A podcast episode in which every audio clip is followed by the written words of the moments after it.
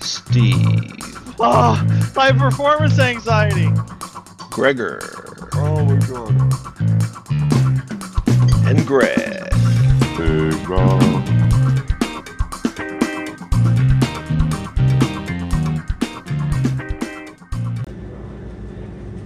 Hi, welcome to Maximum Collective. Excellent. At the, at the, at the episode 20, Central Valley Helifest Fun Fly. Live ish. After recording. And potty break. I can't be serious. I haven't had anything to drink yet today. It's 10 o'clock in the morning. Well, it's 12 o'clock somewhere. It is. It is. So we've got someone here with us. Yeah. Do we want to talk about fun flies first? No, let's not get on that topic. We have Ken, I can't say it, MF Marshall, live on the air with us. Say hello, Ken. Hello there. So for those who don't know Ken, He you get a owns, yeah, chance to learn who he is now. he owns three or four helicopters. Three or four, by three or four, I mean like hundred. How many do you have, Ken? I'm down to 250 Last time I counted, it was 150. Now he's down to 250. And they all fly, right? It's pretty much They all all. fly. now. All got fly. Neos in them. Yeah. Yes. And they all have neos. Yes, Brian and Gorgon, they all have neos, but I think they all know that. Ken, I can only imagine your. Ken owns stock in the entire yeah. the entire Mikado company. Yep. Well, during the uh, hardware shortage, I think they're reaching out to Ken to see if they could renew their stock a little bit. Yeah. Yep. Anybody off I supplied some people. yes, he So does. Ken, tell us a little bit about yourself. When did you get started in helicopters? 1984, uh, Kent Parks. Uh, Robert Gorham, they're uh, doing a demo for the cricket and the competitor. And the competitor. Awesome. So 1984. So did you just see somebody and you wanted to get involved? Oh, yeah. yeah. But we, we, I'd already flown a Mantis before that. You can't really call that a, a helicopter in a revolution. So what is a mantis for those of us that don't know? Not a helicopter. A Mantis was a plastic helicopter in the early 80s, uh, 30 size or 40 size. It didn't, it didn't do much. It just crashed very well. Oh, well, that, that's that's a plus for those of you starting out. Crashing very well is a Yeah. good thing. yeah. And then uh, uh, when I saw the Cobra came out, that's when I had to have a, a helicopter. That's when I started really getting into helicopters, is when the Cobra came out. Now, what year was that? That was 1985. So in '85. So we're talking mid to early '80s in this time frame. So about the same time the best Van Halen album ever came out, he started flying helicopters. So I graduated high school. I was six years old. Wow. Just want to throw that out there. Okay. And then I started flying in helicopters, and then I got to speak up. Yes. Oh, I gotta speak up.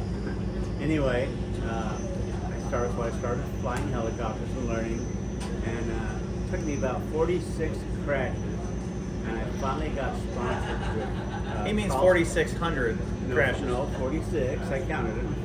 Uh, I got sponsored by Col Helicopters with Hi- Hobby Dynamics, uh, formerly Circus Circus Hobbies, and I flew for them until about 1995 or six, and then when Hobby Dynamics uh, and Col was sold to uh, Cox Sanwa, which is Airtronics. Um, JR asked me if I wanted to come over and fly JR products and the radios, which I, I was already flying JR radios. So I said, sure. So I flew for about two years for uh, JR uh, and did a pretty good job. I was glad that Curtis Youngblood did all the demos uh, at that time.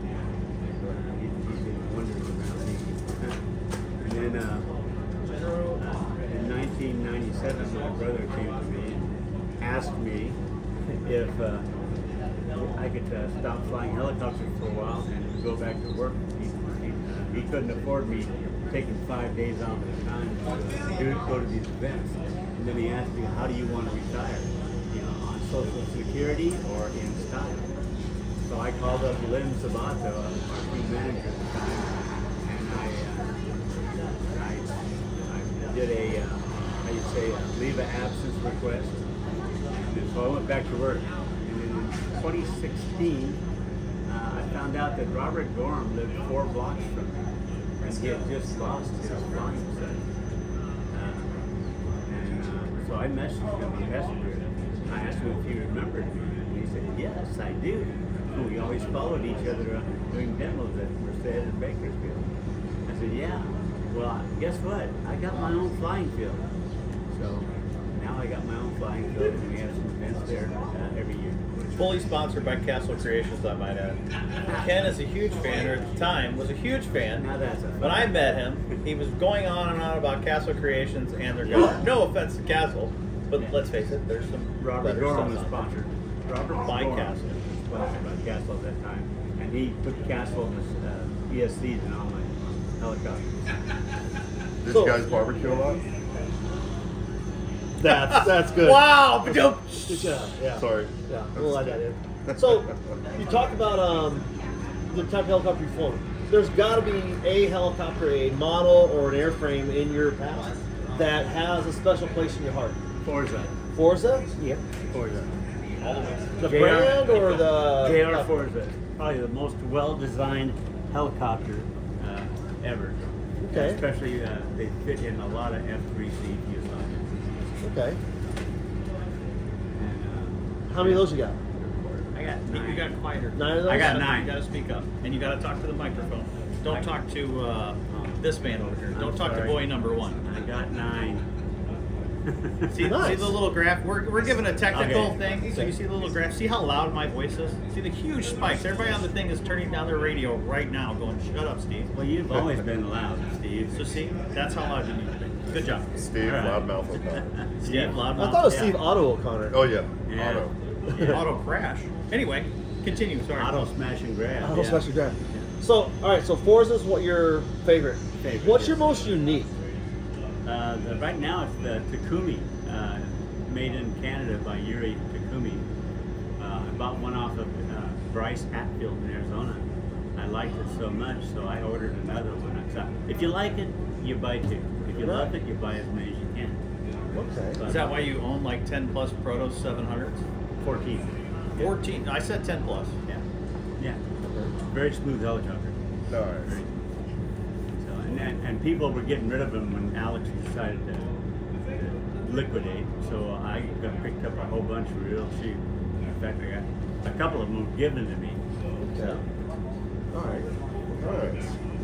Yeah. So- So what have, let's talk about what you've done for the hobby. And we don't often talk about that. So we we were having a conversation at breakfast this morning about how to do a fun fly and how to get more people and how to grow a fun fly. And I'm not going to get started because I have the unpopular opinion. But Ken, for example, has a flying field. There's electric. There's a pavilion. There is sewer outlets. There's a hose. There's 1450 NEMA adapters for RVs. I mean, you've added a ton of stuff. And the last event, you guys had 94 people, and that's thanks to Justin Kaufman for all his awesome help. Everybody that's helped put on that event. Uh, I was unable to attend because of my ankle, but I mean, you've done a ton of stuff. You've helped a ton of people. I think either you're buying somebody's helicopter so they can buy their next helicopter, or you've helped people with parts or this or come fly, come out to the field. You've given them a place to fly. I think even Alex Rhodes kind of, I don't want to talk out of turn with him not being here, but he kind of thanked you like keeping him in the hobby as long as because he had a great place to fly. Yeah, Alex actually told me that if I, I didn't, he didn't have my place to fly, that he would have probably gotten out of helicopters a long time ago. This is the place you want to have. Ken's, Ken's place, Yeah. the ranch is the place you want to have. Yes, it is. And And I developed it knowing exactly what a helicopter needs uh, to fly, uh, pads and uh, facilities. are you guys going to have an event this year? Yeah, it's- Or next year, I guess? It's going to be April 18th uh, of next year. It's uh, a little bit warmer weather so that we can have a little more fun rather than rain. Beautiful California weather. Yeah. Great food, great place to fly, Oh, yeah. a lot of good people to fly at, and California weather. Great bathrooms. Great you gotta, bathrooms. You gotta add that in. Well, because the people that bring their wives, Oh, yeah. That's right. you know, they don't necessarily go behind the tree like we will. That's And right. we got one Oh, back. I'm supposed to go behind a tree? Yeah. Not in front of us, Steve. I'm not supposed to do it at Well, it the flight is, line? it is a ranch. But I got one bathroom up there that's got a shower in it. so. Uh, For any of the vendors out there, we, we could do a potty break and we can insert a commercial while we take a potty break if you guys want. It's a new, new thing we're thinking of doing. And this Is that your way of saying you need to go? And this, No, and not this good. body and this body break would be sponsored by Expert Servos. it was a good one. That's That was good. Oh, That's good. So, what would you say is the part of helicopter flying you enjoy the most? Socializing and getting uh, getting more people to go with me to fun flies. Okay. So, like this year, I will be taking Justin Kaufman and Greg McGrath to your ra- rodeo rodeo event. Nice. Because that's one of the things we talked about this morning at breakfast. That's is right. we talk about how do we help these fun flies support themselves? Because there's there's a minimum amount of cost that you have to have. I mean, pay your event, you do your porta potties, you do your construction lights, those things. Those things cost money, and there's a Really? certain break How much even are point. construction lights? It Seven hundred a depends. weekend. So yeah. So it Lot of depends. money. Yeah. So Yeah, the- we got a quote for 800 this weekend. So The you guy was a take jerk. and add these costs up, and now all of a sudden you figure at a certain dollar rate per person, you've got a minimum head count to where you break even, right? That's right. So we were taught this morning, how do you get more people to attend fun flies? There's a lot of people that don't come to these events. We're talking about why. And I think that one of the things that you just said and what we've done at our club is as you go back and let people see how much fun they are and you share how much how it is to meet the people, you create those connections in the industry and the hobby, that starts dragging people to them. Once they get hooked on it, they want to go back. You know, we've got a couple people here from Arizona that came out.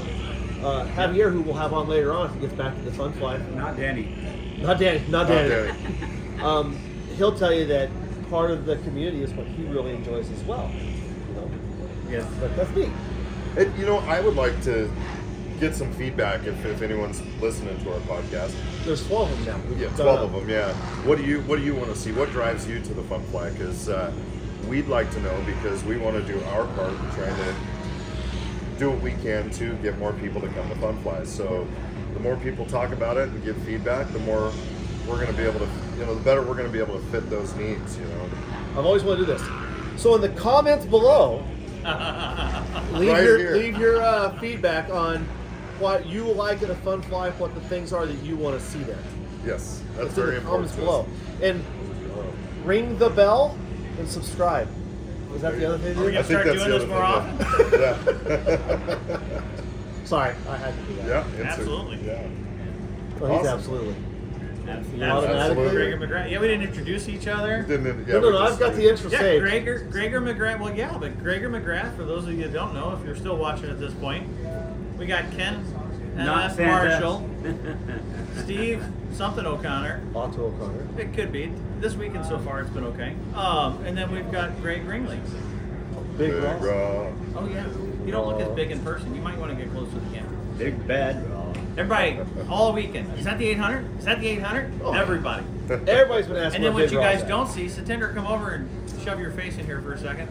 So I'm technical, but I'm not AV. So we got Satendra sitting here helping out, and you guys that did come here and see his light show.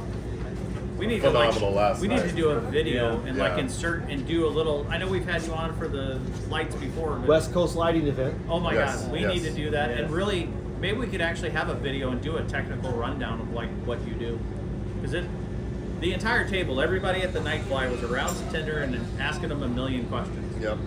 Absolutely. getting the recognition he needs. Charlie Rice, don't make me come over there and get you. We'll pull you We'll on pull you camera. right on this camera. Here's another 84. Nice. Old timer. Amazing.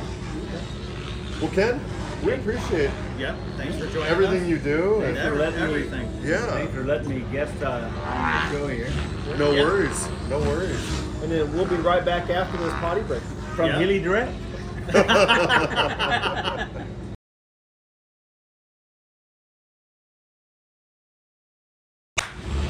We're All right, back. welcome back to Maximum Collective, and we have Jeremy Martin here, who does the Fernley Fun Fly here in three weeks. Yes. What is October? Three weeks. 20th to the 22nd.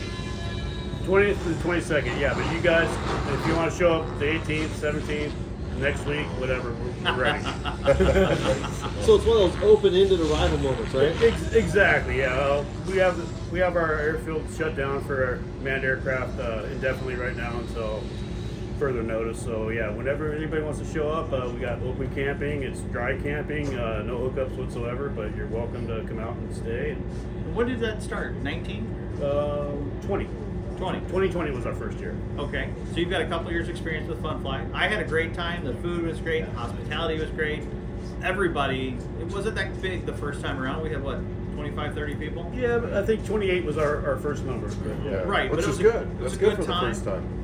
And Every- it, if you like to eat, that's the place to It go is, to. it Yeah, is. yeah so Everybody at this table, you can tell, Yeah. likes to eat. So yeah, that- you know that's kind of my thing. I, I like to keep it like a friendly barbecue type deal. Uh, you know, you come, you eat, you you know, you can serve yourself. You put what you want on your plate. You want seconds, come back for seconds. You want a bag of chips in the middle of the day, come get some chips. Get a drink. We don't care. That's, uh, So, you know, what if I was to fly in? I mean, is there electric? Is there Uh, enough people to share to, to go around? Or From a So- technology standpoint, power utilization. would Reno be the closest place to fly in if I wanted to come in? yes, Reno Reno would be your uh, your best So bet you, for you could flying. literally bring the wife, drop her off at Reno, and then you could come to the Fun Fly for a day. absolutely. And the Bunny Ranch isn't that The, far from the there. bunny ranch is right on the way. Definitely drop your wife off out at the bunny ranch. no, that was- yeah. So you got you got uh, Mustang Ranch is right there on the Is way. that what it is? Yeah, yeah.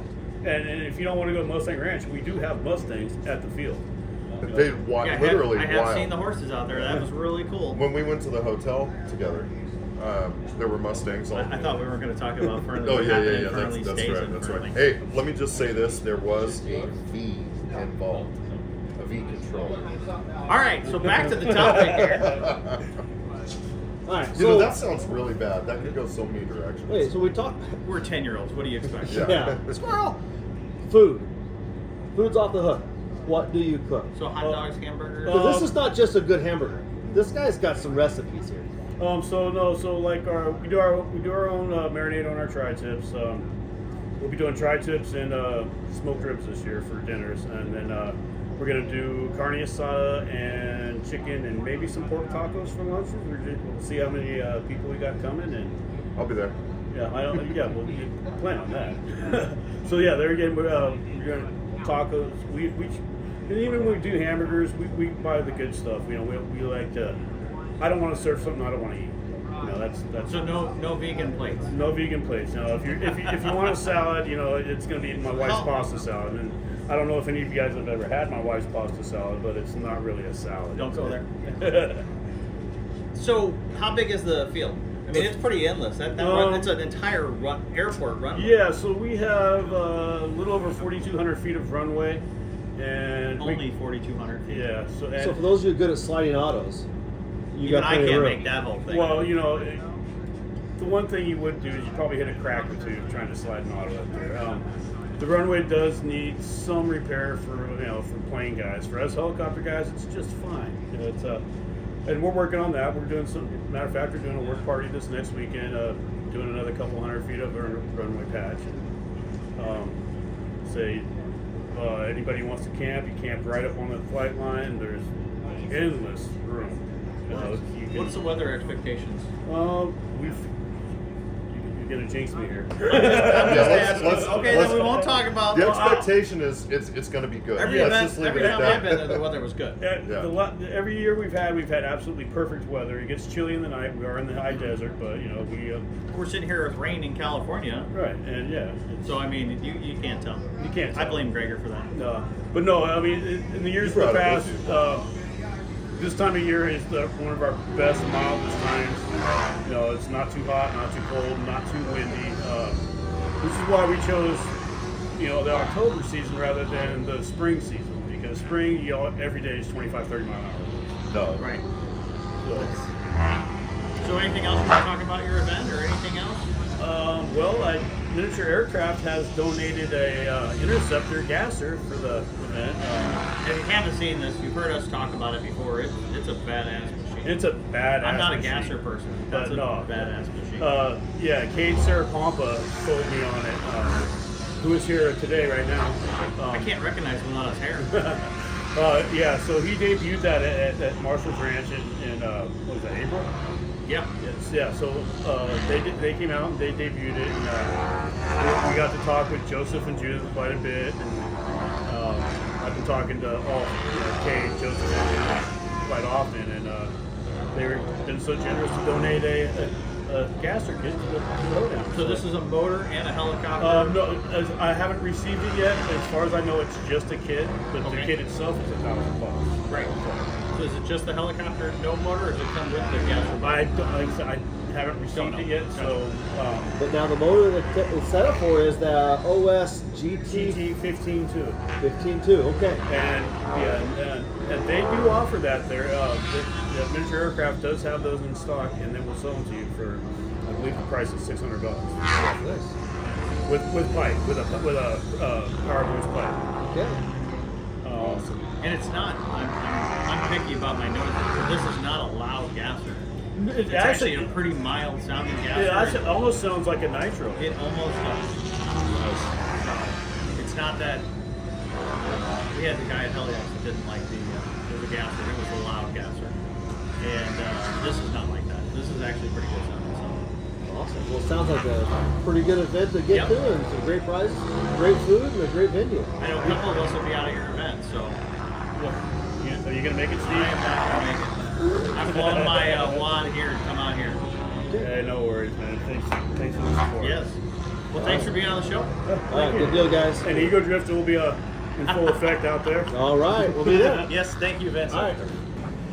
All right, guys, and uh, so now we've got Jesse Cavros here, and uh, I'm sure a lot of you know who Jesse Cavros is. Uh, Uh-huh. but Jesse, why don't you uh, introduce yourself and and uh, you know like how long you've been in the hobby and, Sure. and where you've been and where you are now. Yeah. Uh, so yeah, Jesse Cavros. For any any of you who don't know, um, been in the hobby since I was an infant, honestly. But um, actively flying was probably when I was around 10. So I'm almost 30 now. So probably close to 20 years, which sounds bizarre. Um, I feel like I'm 12 years old at times, but uh, we'll go down that other road. Aren't we all? though? Aren't we all? No, but uh, I mean, I just got involved at a young age. Didn't really take a liking to it initially, and kind of um, slowly kind of grew into liking it, and got on a simulator that my dad got me, and taught myself how to fly over the course of two years. Never touched a model. Um, at that point, he saw that like I could do aerobatics on the simulator, and he's like, "Man, I need to get this kid a plane or something." So I actually started out with little foamies because they were cheap easy to fix, cheap to crash. So I kind of got all that stuff out of my system then, and actually was fortunate that I had a family friend that lent me an old T-Rex 450, like plastic frame, wood blades, Nice. 401 gyro, bare bones 3S 2200 A lot setup. of people started on that. yeah. Yep. Oh yeah. Um, so learned everything that I could on that as much as I possibly could, and kind of just graduated to T-Rex 600, 700 Nitro, kind of took off from there and put out a few videos of me flying, and eventually was fortunate enough to meet Kyle Dahl, and um, he was my main connection for getting into Mikado and Yeah. kind of going through that whole rabbit hole of all of that stuff. So I was in Mikado for years and years and years. And, uh, And, that, and that's when I met you, is you, when Yeah. you were on Mikado at a, a very young age, and you and seeing you and Kyle pal around, it was just incredible because you know if you two were on the flight line, it was going to be a show, you know. And We, I think you and I probably met at like the Sacramento Fun Fly. Yeah, Which yeah, is yeah. oddly funny that we're very close by to that. and- yeah, yeah, yeah, exactly, right. Yeah. So um, yeah, we probably met in like 2008 or se- seven or eight was one of my first years I went. Yeah. yeah, easily, yeah. Yeah. So it's it's been a long time we've known each other, but yeah, I mean it's just it's been fun. It's the hobby's really given me a lot of places to go and and um, met a lot of great people along the way and kept a lot of good friends and kind of grew it into my job. So you know yeah. now I'm building UAVs and doing mechanical engineering for a UAV company startup. So That's awesome. it's uh that's awesome. it's kind of all evolved and been really good. I have a question for you. Shoot. So, obviously, you have to work it to be at your level. For those of you who don't know, he's one of the best pilots in the world. I, I'm definitely one of his biggest fanboys. And now that I've gotten to fly with him at the ranch, you just you get to see when you see you watch Kyle Stacy or Kyle Dahl or yourself at an event, you only get to see them banging around at that thing.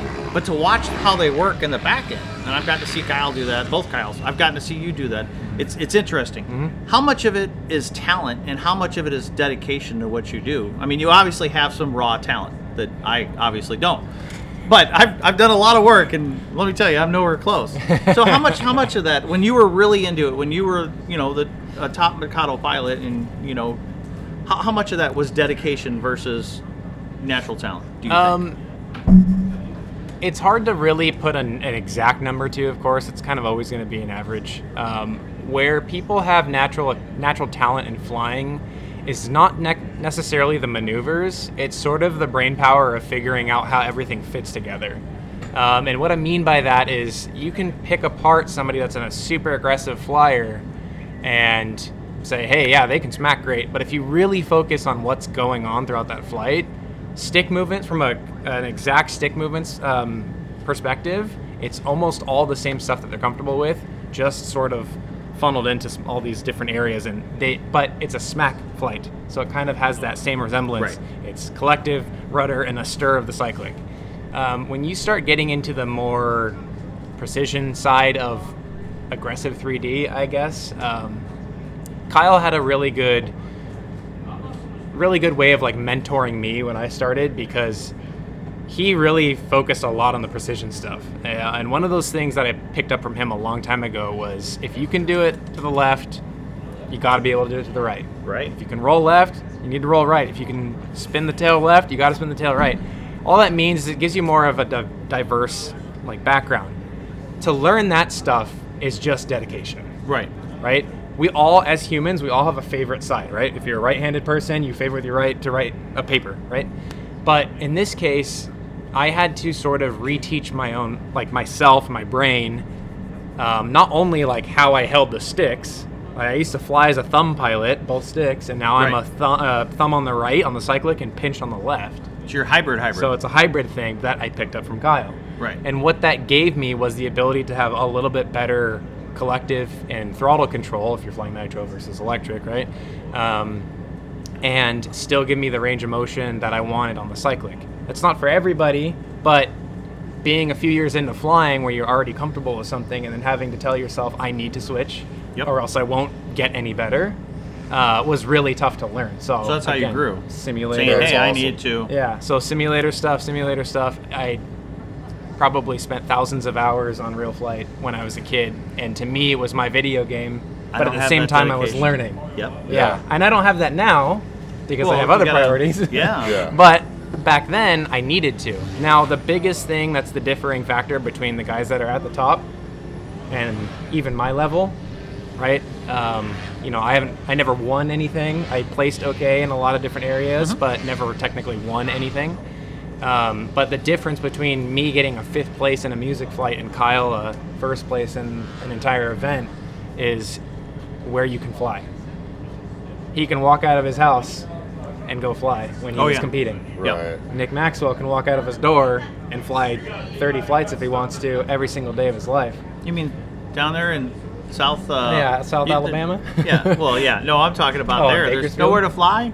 Yeah. No, I mean, in Hollister, where I'm at now, there's places to fly, but I can't walk outside and do it. Right. So And that's that's a big difference. I that- mean, just packing up. that's a huge thing and all that means especially when you're a kid in high school and you're competing against everybody that's also in the same scenario is he could walk outside and do 30 flights after he got home from school i had to go home pack up a bunch of stuff try and beat daylight get my dad to drive me down there big scenario big I would process like to know who's done 30 flights.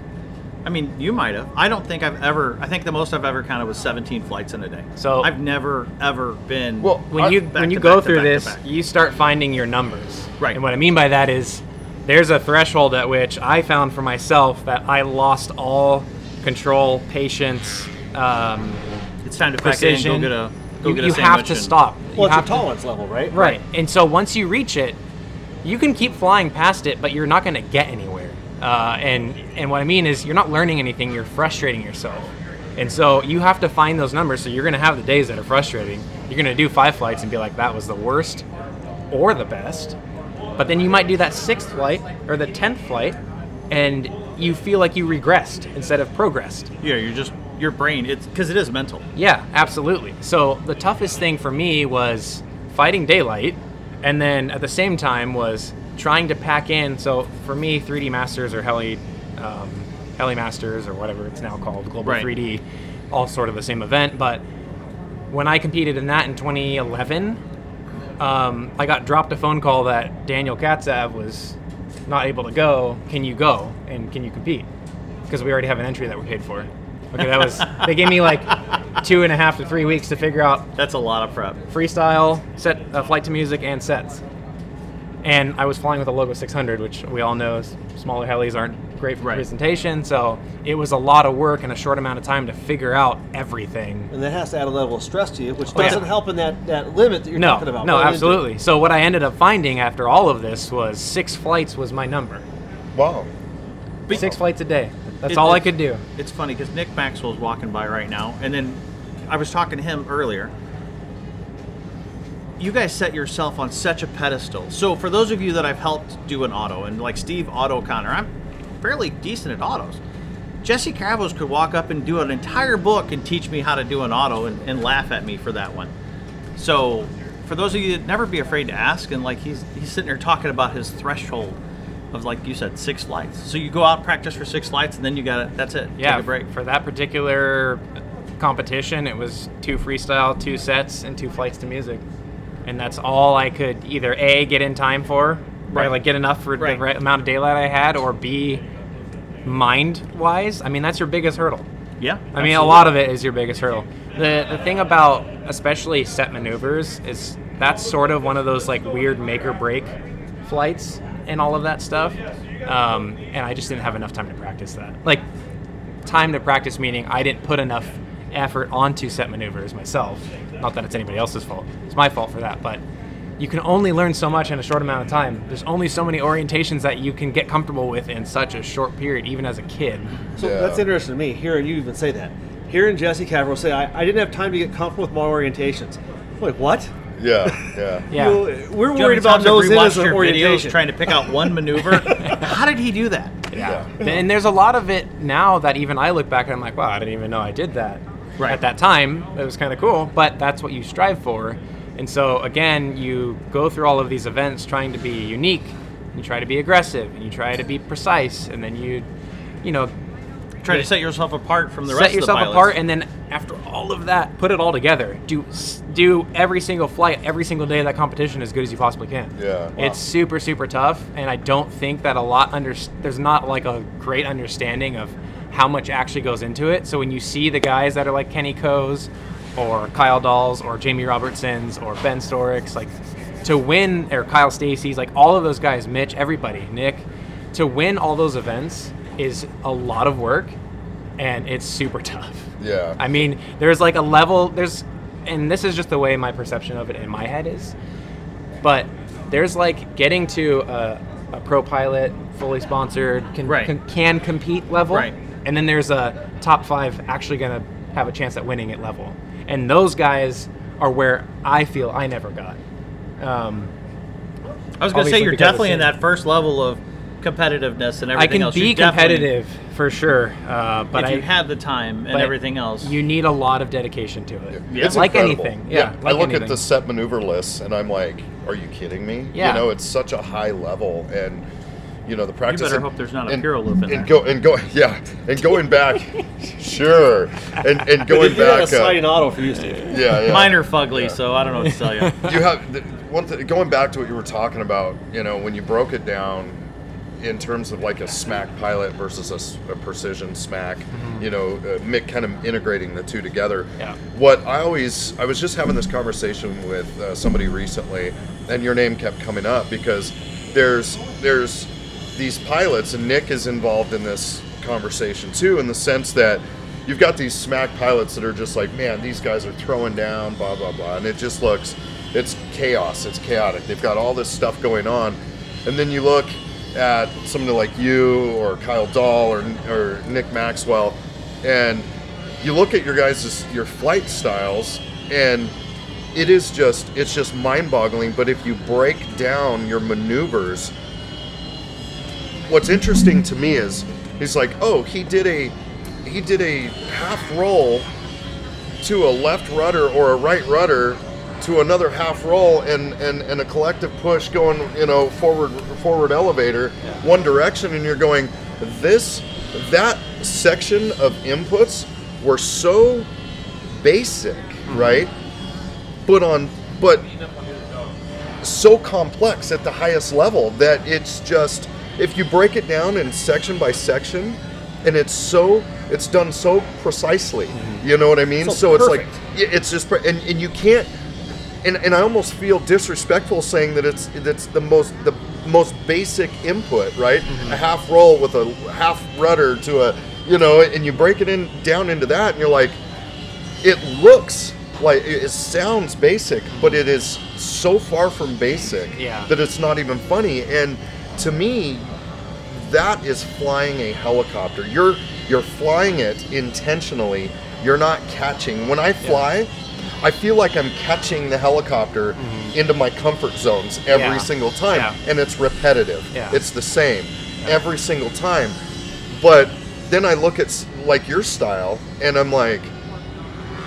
I need to go back to the basics. I need to do forward figure eights, backward many people figure eights, don't need to go back inverted, to the basics? You know, and, and Honestly, if you No, sit- seriously, yeah, You sit here and critique somebody. You, I was flying I one think time. Did you everybody see that does. elevator bobble? Well, I mean, I didn't until you just pointed it out. Right, And right. and you don't see that. There's- there's- because you're comfortable. I was doing I was doing aileron TikToks, and Nick goes, "You need to turn your your paracomp off," and I'm like, "What?" And he goes, "Look at your tail. Just hold it in one spot and do TikToks, aileron TikToks." And my tail was going, bit, bit, bit, but bit, you bit, need that bit, bit. external input to, like you were And I talking never about, noticed that it. level of critiquing, that perfectness. Right. you would need he's over here critiquing his stuff you need kyle dahl to critique your stuff you can't i, I just look at that that's awesome Looks great, Jesse. you need somebody Yeah. that's so detail yeah, orientated yeah, Yeah. It's So just such an interesting. When a guy level, first you know? starts flying, they don't see 99% of what goes on on the helicopter. No. But as you get a, as you start getting better and better, the world slows down, the model slows down, all the inputs slow down. You start seeing the things that occur before anybody else at the table has a chance to even know they existed. Right. You know, and that's the thing that I found is as I've improved over the years, I'll start seeing things like a year ago, stuff I I know it existed last year, but this year I'm seeing it. So yeah, that bobble's always been there. I'm just now starting to see it. Yeah. Uh, So and I can only imagine what you're seeing. Yeah, I mean we we as in a lot of top pilots go through a lot of uh, tuning, if you will. I mean, it's a simple way to put it, basically. But what I mean by that really is um, you have to learn what does what, and every parameter in there makes a change, but it's what change is it making and is it better is it worse and then how do you find the balance of every single parameter in that Yeah, and that's so the Cause and effect unintended of each consequences two. of Right. an adjustment, right? yeah, so you have to kind of play with it, but I think what scares most people is hey, if I take this value from 70 to 80, something bad might happen, right? We all have, everyone's got money involved. Yeah. When you're a fortunate sponsored pilot as a kid, you kind of just start playing with things Right. and see what works. So you can kind of mess around. Now, I've never made a parameter change and had a crash because of it, so I can't say that it's ever actually happened to me, but I know that fear when I'm building other models for Ken or I'm building other models for friends and I'm setting something up and I'm like, hey, you know, I might take my stuff to an extreme limit of tuning, but I know that I can get to 95% of the model's potential with spending 30 minutes with it versus spending two hours with it. I have an awesome example. So Justin Kaufman did this weekend. It's like, well, Steve, you know, you really just need to do this. And I've always come in and taken. I mean, I've learned PIDs and everything else by taking it from one extreme to the other, and it's real obvious when you're, you're wrong. Yes. But most of the time, you just land. It, it's fine. Yeah. So I haven't used paddle simulation on a V bar since V bars, not on V control. I haven't done. I haven't touched paddle simulation, and I've I come from fly bars. Mm-hmm. So I turned. I bumped it right up to 50. I mean, just to see what it did, and Yeah. you can definitely tell a difference. I can't keep a tech, TikTok in place for the life of me on a fly bar, so it's always been that since I could do it on fly bar.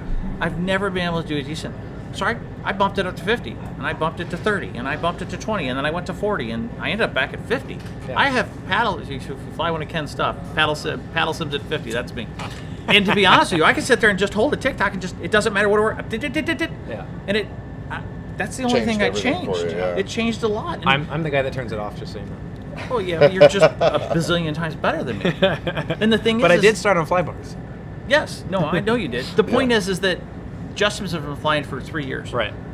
I've been flying for 16, and, and here he pointed this out to me. You're never, your external input is awesome. Nick saying that to you, you know, us talking about whatever, Mm-hmm. you just keep getting better. So you don't even get get a thing. Every time I see you, Gray, you're He's you're, improved. You're, you're improved. Yeah. There's no critique. When you start out as bad as I was, Just being able to hover is a massive improvement. Javier, Javier, and this weekend and spending time with Nick and Chris and, and what was going on with that. That's that's and He's I doing think tumbles and you know. Yeah, all kinds that's of neat totally stuff. awesome. I think yeah. I think one of the big things that's like a learning lesson for a lot of people that are sort of getting into it is you unfortunately have to be comfortable being uncomfortable.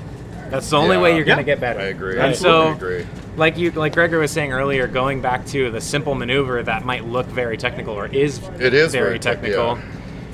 Um, the differentiation between being comfortable with something like that and being uncomfortable is, and you can tell if you're actually looking for it. And this is what somebody that's been trained by somebody who's very, very technical looks Right. for. Thank you, Kyle Dahl. Um, but also, I hate you for it. um, it's sounds like a showdown to me. Mm-hmm. no, I'll get walked on every day of the week on that one. But it's one of those things where when you can see how the maneuver flows, and what I mean by that is there should virtually be no seam of, oh, you can see they're now giving aileron. Oh, you can see they're now giving elevator. It shouldn't be a stabby input thing. It's how good you can flow that maneuver together and how level can you keep it? How straight on center line are you doing? Are you doing even on both sides? Are Even- you, exactly. Are you keeping are you the proper distance? The Yeah. distance And- across the flight line. And, and that- yeah, and that's, that's so exa- tough to do. Yeah, and that's exactly what I was talking about, you know, or and it, because you know, you, you might be you might be disc out and pushing forward elevator, and then roll it back the other direction, and then rolling it, you know, do a half roll and then pushing. Now your now your skids out or skids in and folding it back this direction and but it's perfect every single time. Like i- it's hard to explain. It's just it's just they look like simple maneuvers. It looks like I mean they are when you put but when you put this maneuver and that maneuver together, you put all of it together and it's the right height, the the right distance from your center point to your left to your right, you know, it's it's so complex and Yeah. and, and that that is such a hard all thing to starts with accomplish. basics, right? Yeah, yeah, it all starts with basics. And so I've been going. Sorry, I've been going back to uh, myself recently, just because I spend a lot of time in the shop machining now. So I'm s- I'm literally going. You know what? Because I think about it, and I've you know just being down at the ranch, you know, and I've been had a lot more time to watch you fly. And I'm sitting there going, you know, I need to go back to the basics, and that's what I've been doing just to get more comfortable with things. And you just you don't realize how well it sets you up for you know stirring maneuvers. You know, it, it, it it adds so much dimension to it. Well, Just you ta- you both talked about centering your flight on you, Mm-hmm. but also being left and right-handed, having the ability to go- do left and right rudder, Yeah. do left and right rolls, left and right everything. Yeah. From the standpoint of putting a flight together, if you are handed. You're going to find that you live on the right hand side, and you might look good over there and have a flow, everything flows and transitions well. But on the left, it's a hard stop, turn the thing around, and fly back the other way type thing yeah, and then that just leads you to being more and more handed, right? yeah. So breaking down and force yourself to do those uncomfortable things, to get out of your comfort zone. Now, there's a big difference between being uncomfortable and flying beyond your skill set, right? Absolutely. So that's always the challenge that new pilots and all of us have is not pushing ourselves to something where you're beyond our skill set, but recognizing uncomfortable is where you get better. It's the whole work on the weakest chain, link in the chain, right? Yeah. yeah. Yep. that's awesome. Well, Yeah, there's a lot to it.